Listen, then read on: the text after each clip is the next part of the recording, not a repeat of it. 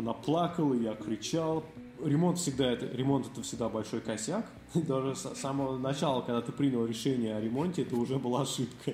Все должно быть очень медленно и очень неправильно. Это единственный способ да, делать ремонт или жить в России. Потому что ремонт, он не только хуже потопа, он вообще. То есть бесконечные фрустрации, он проверяет тебя на прочность, и в конце концов ты, конечно, поломаешься, и ремонт тебя одолеет мудрость человека можно оценивать в количестве ремонтов, которые он прожил. Пренебрежительное отношение э, бумеров, да, наших родителей по отношению к миллениалам, типа вот, а что вот это, если бы вы меньше ели авокадо тостов, то вы могли бы себе накопить на дом, чушь собачья. Всем привет! Вы слушаете подкаст «У нас была любовь, а теперь ремонт». В этом выпуске я встретилась с журналистом и социалистом Рустамом Юлбарисовым. Мы обсуждали, как исторические события отражаются на нашем отношении к дому и ремонту. В этом выпуске вы услышите имена таких философов, как Маркс, Маклюин. Мы вспомним труд антрополога Гребера «Бредовая работа». Но все так же главными вопросами моего подкаста остаются, в чем заключается метафизика ремонта и как преодолеть страх и эмоционально подготовиться к ремонту. В конце выпуска будет очень важное событие — премьера песни группы «Отзвуки Му Ремонт». Строчку из этой песни я взяла в заглавие своего подкаста. Ставьте оценки и комментарии к этому выпуску. Они вдохновляют меня на продолжение записи моего подкаста. Привет, привет, Альбина. Спасибо тебе большое, что пригласила меня. Рустам, а расскажи, пожалуйста, что предшествовало твоему ремонту? Хочется услышать небольшую предысторию. Да, история интересная, потому что я оказался в Кирове Два года назад я уволился из Яндекса, мы там работали вместе, если помнишь. В какой-то момент я перегорел, понял, что больше не хочу жить привычной московской жизнью и уехал в деревню. Какое-то время пожил в деревне, я понял, что и деревня тоже мне не очень подходит, уехал в Грузию ну, вместе с семьей. Целый год жили в Грузии, и после того, как у нас закончился срок разрешенного пребывания, мы решили вернуться в Россию. И так как в Москву мне не хотелось возвращаться, потому что Москва это означает э, привычный да, наемный труд, и связанные с этим мучения, то мы решили уехать на родину к моей супруге в Вятку, Киров. Я могу сказать, что это путешествие, которое затянулось уже, да, почти на два с половиной года, очень сильно на меня подействовало. Я многое понял о себе самом, об окружающем мире. А как вот эти принципы, которым ты следуешь, пересекаются с ремонтом? Потому что ремонт — это труд, и ремонт — это часто неприятное занятие. Сложно сказать, что ремонт — это мое хобби нашел у Венедикта Ерофеева фразу, которая у него описывала русскую жизнь. На самом деле написано ремонт, что все должно быть очень медленно и очень неправильно. Это единственный способ да, делать ремонт или жить в России. Потому что ремонт, он не только хуже потопа, он вообще. То есть бесконечные фрустрации, он проверяет тебя на прочность, и в конце концов ты, конечно, поломаешься, и ремонт тебя одолеет.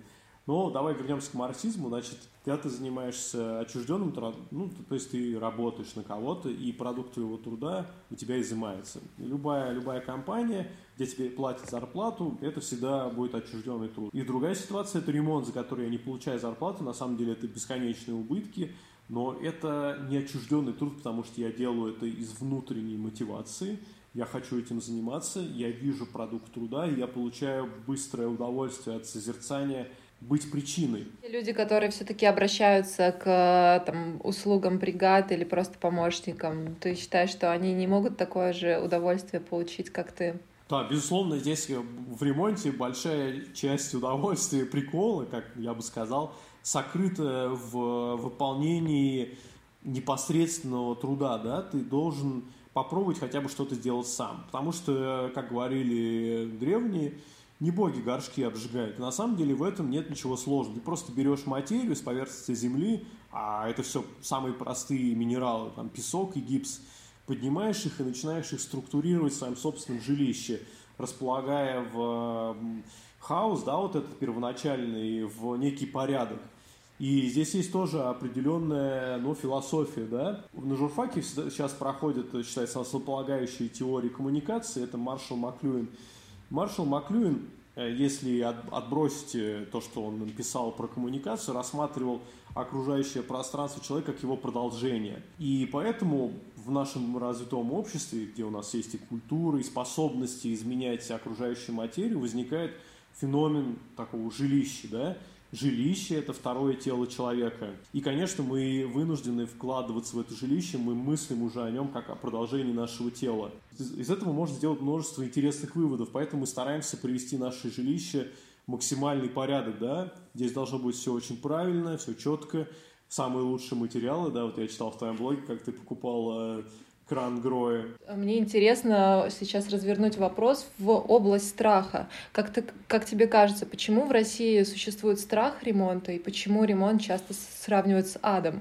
Вот, ну, самый простой ответ, который приходит в голову, конечно, люди у нас бедные. Ну, что ж там говорить, мы страна развивающаяся, это сторона второго типа.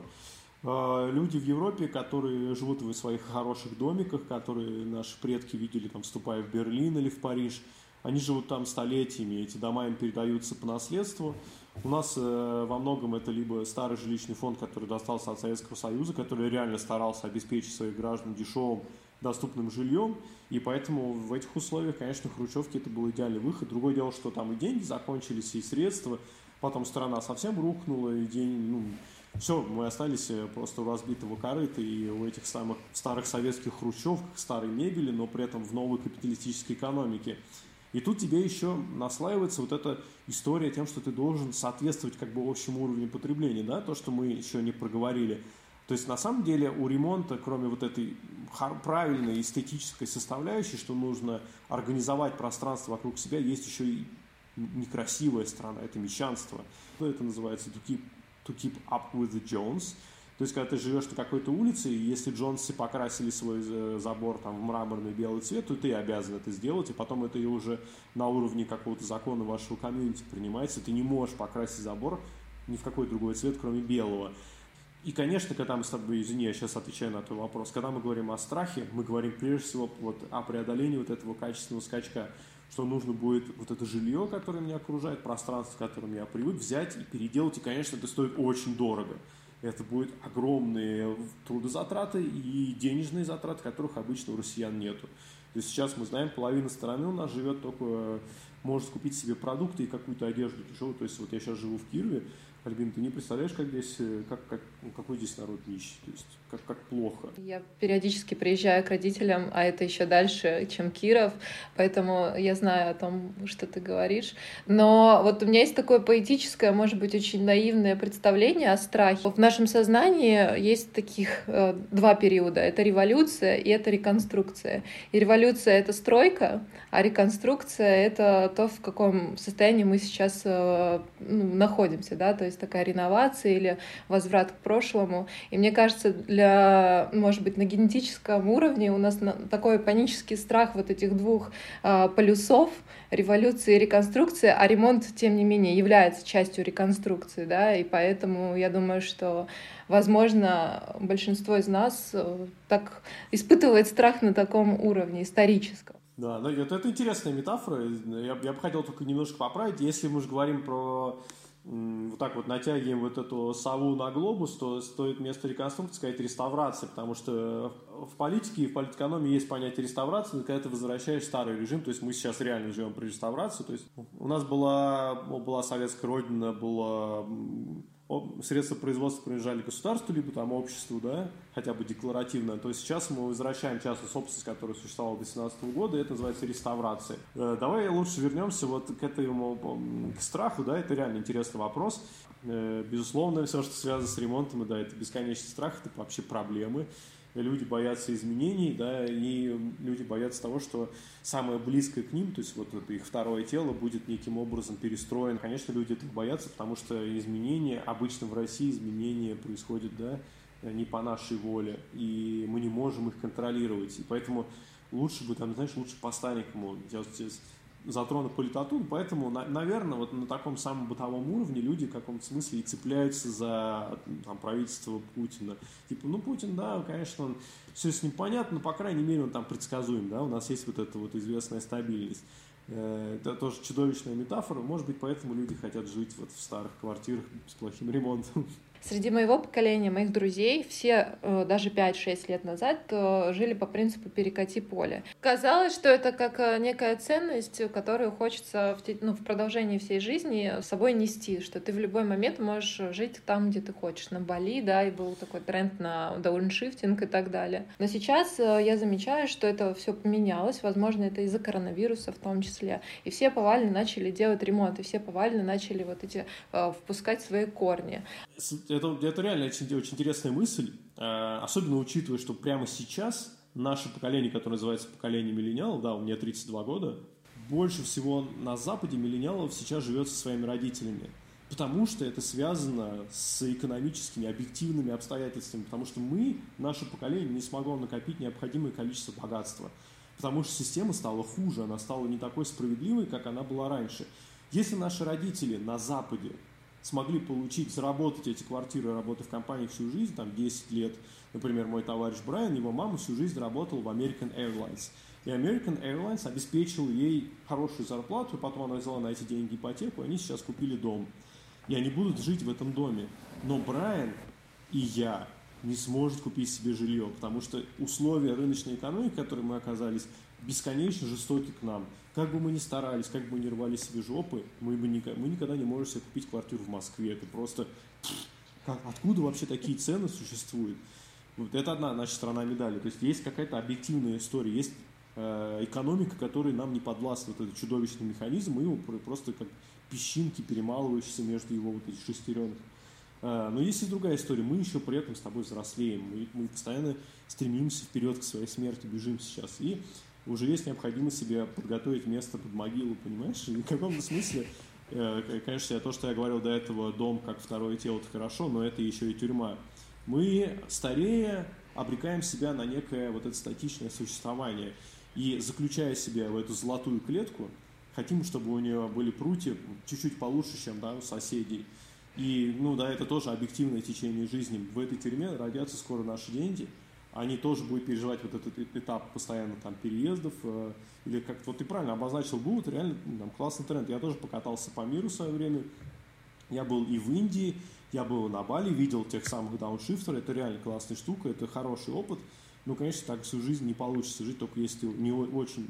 Ну... Но мне кажется, еще был такой определенный дух э, времени, больше открытых границ не было, пресловутых санкций и так далее. То есть не хочется погружаться в политику, но, тем не менее, мир в целом изменился. И если было, мы застали период объединения Европы, да, и создания Евросоюза, и понимания, как это все работает, то сейчас мы видим, как наоборот все пытаются построить стену, да, закрыться, и, соответственно, там меньше, меньше вот этой циркуляции да, в пространстве. Да, но это, это прям стопроцентный факт. То есть это было связано с определенными экономическими циклами в экономике. Если наши родители попали на расцвет социального государства, э, в СССР ну, совершенно железобетонное было, у нас было и бесплатное здравоохранение, и образование, да еще и квартиры давали, да, то на Западе это называлось там э, welfare state, э, в США, он, это было демонтировано в 80-х, и все. После этого все покатилось, э, все стало намного хуже.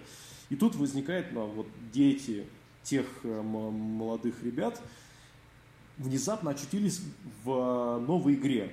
Правила игры сильно изменились, они стали более жестокими. И, конечно же, мы, подрастая, живя в условиях быстро меняющейся рыночной экономики, пытались к ним подстроиться и хотели жить как наши родители. Мы хотели заработать себе на квартиру, на достойную жизнь. Да? Я вот смотрю на своего отца, там мой отец реально заработал, и были возможности для этого. Там он сделал и то, и все, у него там бизнес, и квартиру он приобрел.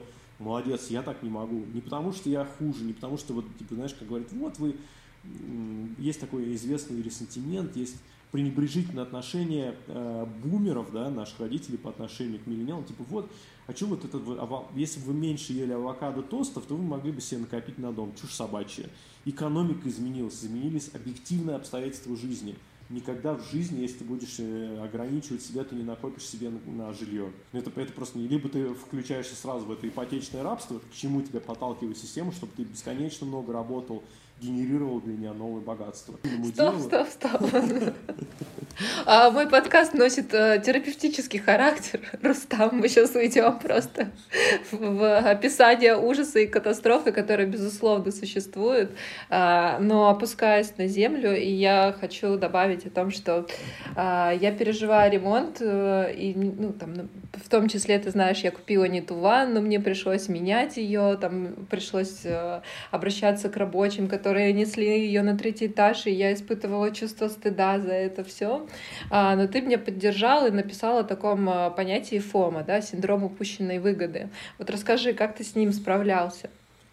Ну да, ну так, дорогие слушатели, мы сейчас опять вернемся к капитализму. Это вообще моя любимая телега. Но, а мне все хочется твою такую, знаешь, личность сковырнуть, понять, что же у тебя там, там, там, там, кроме капитализма. Окей, что такое ФОМа? Это синдром упущенной выгоды, ну, по-русски СУФ.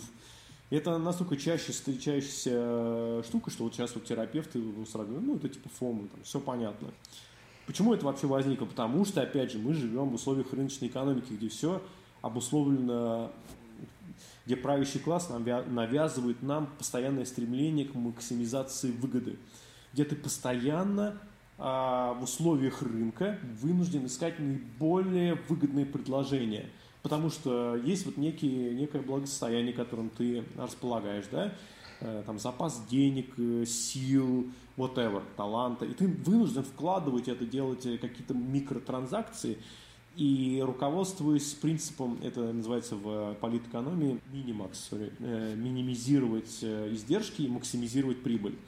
И экономисты считают, что человек э, – существо очень глупое, эгоистичное, предсказуемое, и единственный принцип, принцип, который им двигает, это вот этот принцип минимакс. Это, это, безусловно, ложь, но в условиях рыночной экономики мы вынуждены так поступать. И каждый раз, когда я иду на рынок и выбираю себе ванну, о которой ты говоришь, я хочу выбрать себе самую лучшую ванну по самой низкой цене. И эта штука начинает тебе накладываться на всю твою жизнь. Я хочу себе самое лучшее по самой низкой цене. И ты каждый раз вынужден делать эти выборы.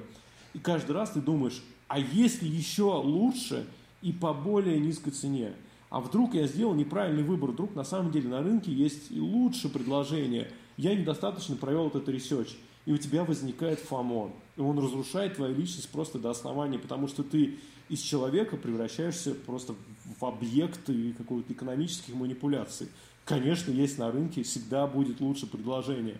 Здесь речь идет не только об экономических отношениях, вот послушай, Альбин, а вдруг это касается моей, моих романтических отношений. Вдруг я выбрал себе не того супруга вдруг был какой-то более подходящий супруг. И ты уже начинаешь э, все свои выборы в жизни оценивать с точки зрения минимакс, с точки зрения ФОМО. Вдруг я выбрал себе не ту жизнь, вдруг я выбрал себе не то образование, ведь я мог стать программистом, и сейчас бы я зарабатывал себе там по 500 тысяч. Или вообще надо было не идти в университет, а сделать себе бизнес, как сделали это более успешные мои там, сокурсники, да, и был бы я сейчас бизнесменом, и не сидел бы с тобой в этой ужасной квартире, а бы сидел бы уже в вилле и говорил бы о не ремонте, там за 200 тысяч рублей, Пфф, что это за ремонт вообще такой? А вот как у Путина дворец, да, где он там обкладывал каким-то шикарным мрамором. И эта штука, она звучит постоянно, потому что мы живем в условиях рынка, и у меня есть такое подозрение, что, скорее всего, это уже неотъемлемая часть личности, ты не можешь от нее избавиться. Так или иначе, у тебя в голове будет существовать постоянный конфликт. То есть, представляешь, насколько условия жизни в условиях ну, рыночной экономики нас изменили внутренне. И это, это, безусловно, трагедия. А, ты знаешь, мой подкаст называется «У нас была любовь, а теперь ремонт». И эта строчка из песни группы «Звуки Му» и поет Петр Мамонов. И я даже хочу тебе зачитать эту, эту строчку. «У нас была любовь, а теперь ремонт. Ты целый день орешь, я устал как черт. Раньше мы валялись целый день на полу. Теперь я до кровати доползти не могу». То есть это такая классическая история а, про то, как лодка любви разрушилась, а быт. Поэтому мне интересно, как бы ты мог на своем может быть, прокомментировать, э, как ремонт повлиял на ваши отношения? Так, ну, здесь, значит, классический пример. Я сейчас смотрю на, на кухню. Здесь был... Э, мы покупали гарнитур, но, соответственно, старую кухню выбросили. Я, мы купили очень дешево, потому что Киров – это столица деревообрабатывающей промышленности в России. Здесь очень много лесов и много мебельных фабрик. И мы, нам удалось приобрести э, за 16 тысяч хороший, на мой взгляд, гарнитур. А, но когда мы его заказывали, все вот эти мелочи, цвет ручек, э, столешницы, э, фасады и так далее утрясли, то выяснилось, что на самом деле глубина ящика всего 470, а не 600. То есть это не стандартные ящики. Никто же знал, что так оно все будет. И когда э, я стал пропиливать отверстие сзади для, для, для подвода трубы, выяснилось, что они, они, что у бюджетных э, кухонь, в принципе, как класс не существует глубины ящиков 600 миллиметров. И это был бесконечный скандал. Я, я обвинял свою супругу в том, что она не могла просмотреть в накладной просто товарной на размеры габарит, на, вот ты же видишь эти цифры, почему ты не посмотрела? Она плакала, я кричал, а, но на этом история не закончилась, потому что потом в этом гарнитуре я уже просверлил лишние дырки под э, отверстие для ручек, то есть такая классическая история, там были везде дырки, я просто что-то задумался, взял в руки дрель, думаю, сейчас я сделаю хорошую работу, и везде насверлил дырок, везде. То есть теперь на, на каждую дверцу можно повесить по, по две ручки. А, это, это, конечно, безусловно, косяк. Тут уже моя супруга ну, сначала ругалась, потом смеялась. Это смех и грех, как говорится.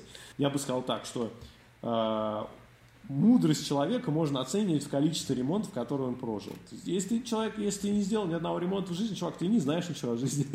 Ты не можешь говорить с таким вот этим чувством самодовольного э, уверенности. А вот я, я уже, получается, третий ремонт делаю, и всегда это было супер косячно, и ты всегда кучу денег терял, всегда сметы превышаются в два раза, по срокам все теряется. Там ремонт всегда это ремонт это всегда большой косяк. Даже с самого начала, когда ты принял решение о ремонте, это уже была ошибка.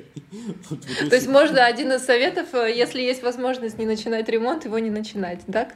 Да, конечно. Это самое главное. То есть, как я сказал, если Э, хочется сделать ремонт, чтобы не хуже, чем у соседей, чушь собачья. Вот никогда не нужно делать с таким вот посылом. Мы очень много говорили про политику, про изменения экономические в принципе, ценностные в том числе.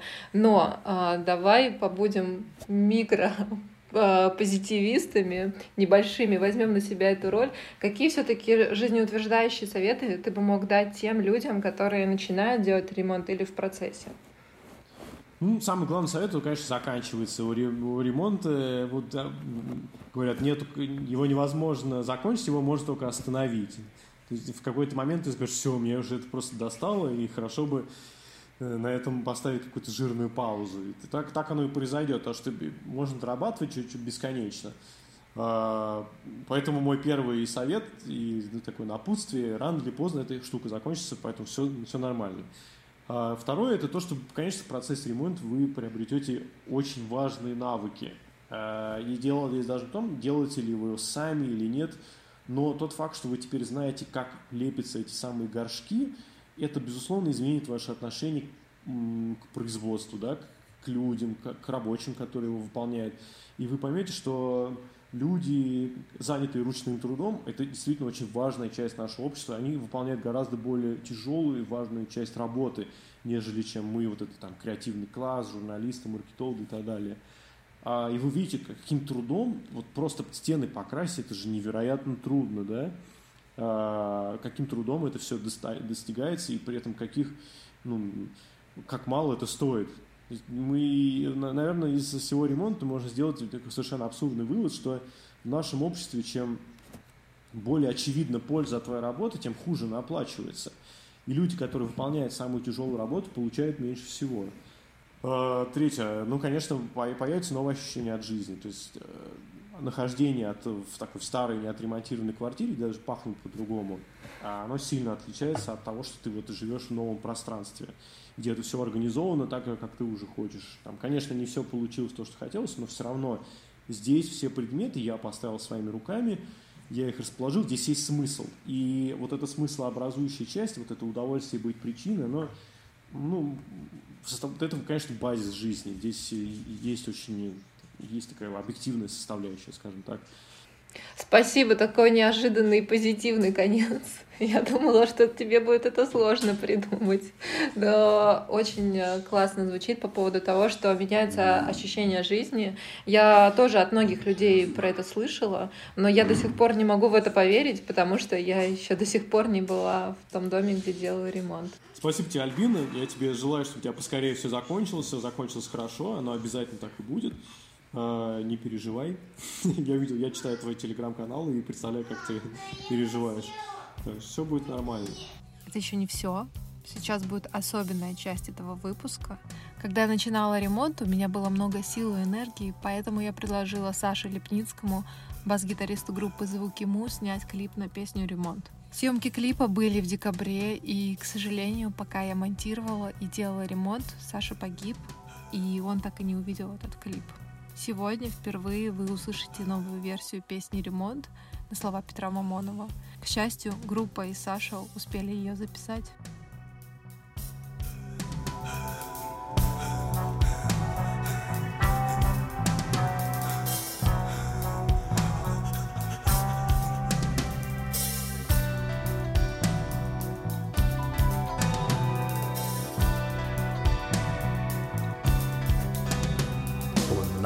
Была любовь, а теперь ремонт.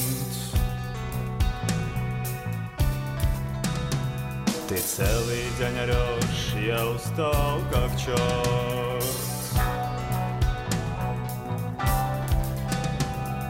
Раньше мы валялись целый день на полу.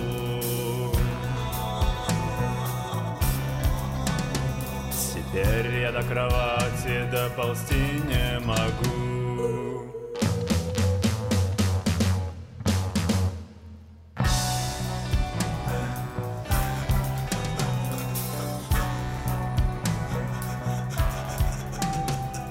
Ты не говоришь мне, как ты хочешь меня Ты думаешь о том, где бы нам денег занять Я тебя не тискаю каждом углу Я весь воня краской, мои руки в мелу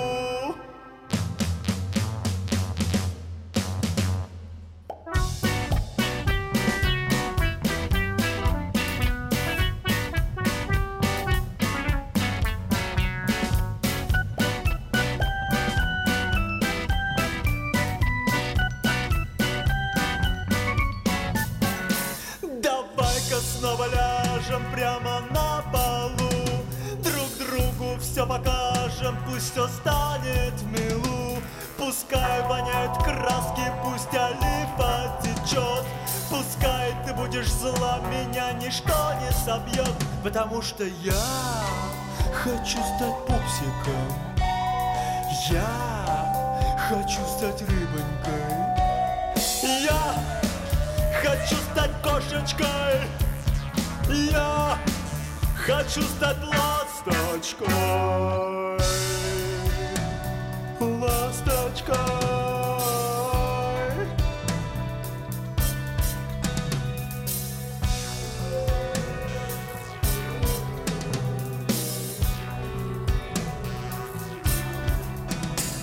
У нас была любовь, и теперь любовь.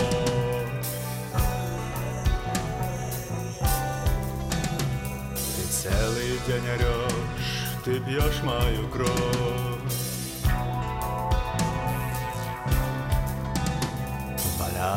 Валяемся с тобою целый день на полу.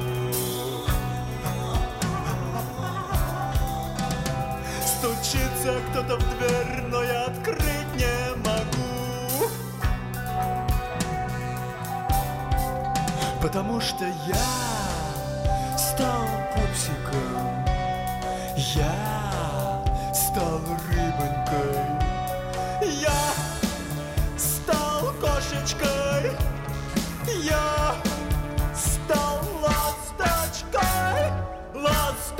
ласточкой, ласточкой, ласточкой.